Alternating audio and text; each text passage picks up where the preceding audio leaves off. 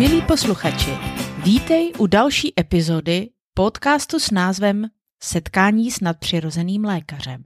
V těchto epizodách se podíváme na duchovní a duševní překážky na cestě k zázraku uzdravení a osvobození. Tyto překážky brání tomu, aby si od Ježíše přijal zázrak. V této epizodě se mrkneme na 15. překážku, kterou je nepošlušnost. Tak jdeme na to. Další překážkou, která nás dělí od boží pomoci, je neposlušnost. Pavel vysvětluje v Římanech 5. kapitole 19. verši, že se skrze neposlušnost jednoho člověka mnozí stali hříšnými a hřích začal ovládat svět. Adam a Eva přivedli do světa hřích. Ano, ztratili jsme mnoho skrze jejich neposlušnost. Ztratili jsme čistý přístup, ztratili jsme vztah s Bohem a zároveň jsme ztratili i požehnání. V Římanech, Galackých a Židech najdeme spoustu pasáží o člověku, který je příkladem poslušnosti. Tím člověkem je Abraham. Abraham byl nadmíru požehnaní, protože věřil Bohu a poslouchal ho. Abraham přijal boží volání a díky své poslušnosti se vydal na cestu na místo, kterému Bůh slíbil. Ani nevěděl, kam má jít. Prostě jen v důvěře vyšel a očekával, že ho Bůh povede. Poslušnost mne i tebe uvede do božího slibu. Pokud ho já a ty nebudeme poslouchat, pak kvůli této neposlušnosti přicházíme o jeho požehnání, jeho pomoc a tedy i uzdravení. Potomci Abraháma, Izraelité, přijali také boží sliby. Jeho slib vůči nim byl jasný. Slíbil jim novou zemi, která bude jejich domovem. Ale většina Izraelitů tím, že byli neposlušní vůči jeho slibům, tuto zemi nikdy nespatřila. To najdeme v Židech 4. kapitole 6. verši. Je vždy velmi smutné vidět, když přicházíme o boží požehnání, tím, že nejednáme podle jeho výzev. Izraelité tehdy všichni zemřeli v poušti. Jaká to škoda, jaká to zbytečnost. Pán mluví v Deuteronomiu 4. kapitole 40. verši k Izraeli. Bude se vám dařit dobře. Ale to, aby se jim vedlo dobře, je podmíněné tím, že ho budou poslouchat. Říká jim, zachovávej jeho ustanovení a jeho příkazy, které ti dnes dávám, aby se ti vedlo dobře. Aby se vedlo dobře tobě i tvým synům a aby se zdožil mnoha dní v zemi, kterou ti hospodin tvůj Bůh dává po všechny dny. Stále vidíme, že Izraelité byli postaveni před rozhodnutí poslechnout či neposlechnout. I my, ruku na srdce, si často komplikujeme život tím, když se nedržíme jeho slibu.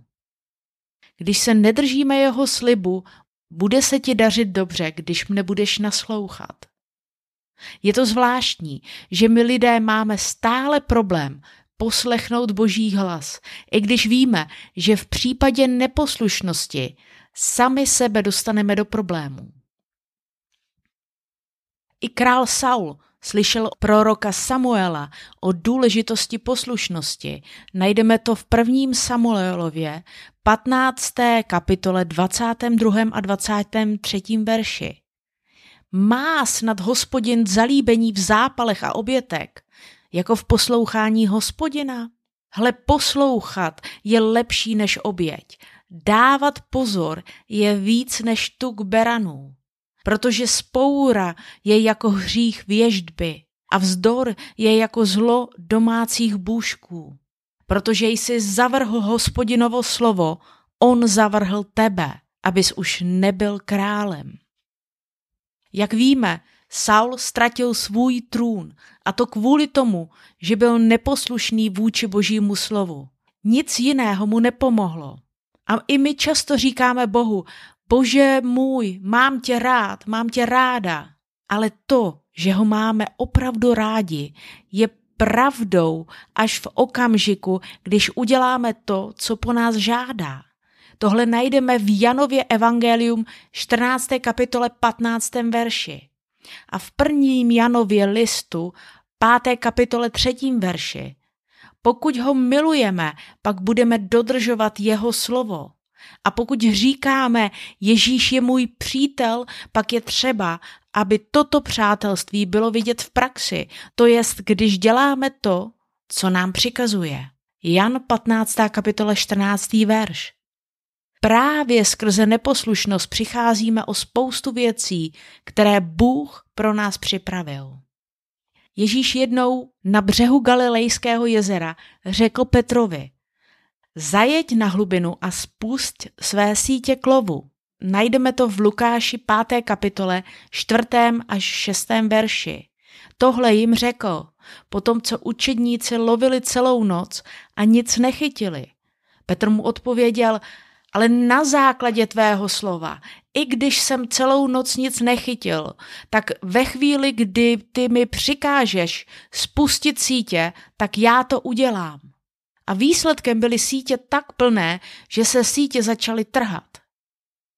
Tohle je poslušnost slovu. Petrova jasná poslušnost Ježíšovu přímému výroku. Kdyby Petr Ježíše neposlechl, sítě by zůstaly prázdné. Bez Petrova uposlechnutí by přišli o tučný výdělek.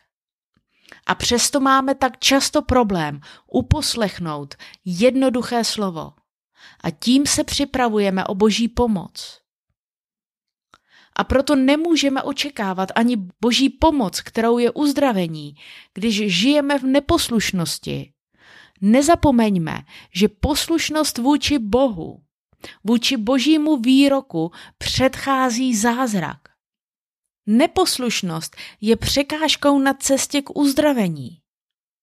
Jako křesťané se často modlíme, pane, dej mi poznat svoji vůli. Ale když budeme číst dál, tak uvidíme, že správná modlitba je, pane, nauč mne činit tvoji vůli. 143. žalm, 10.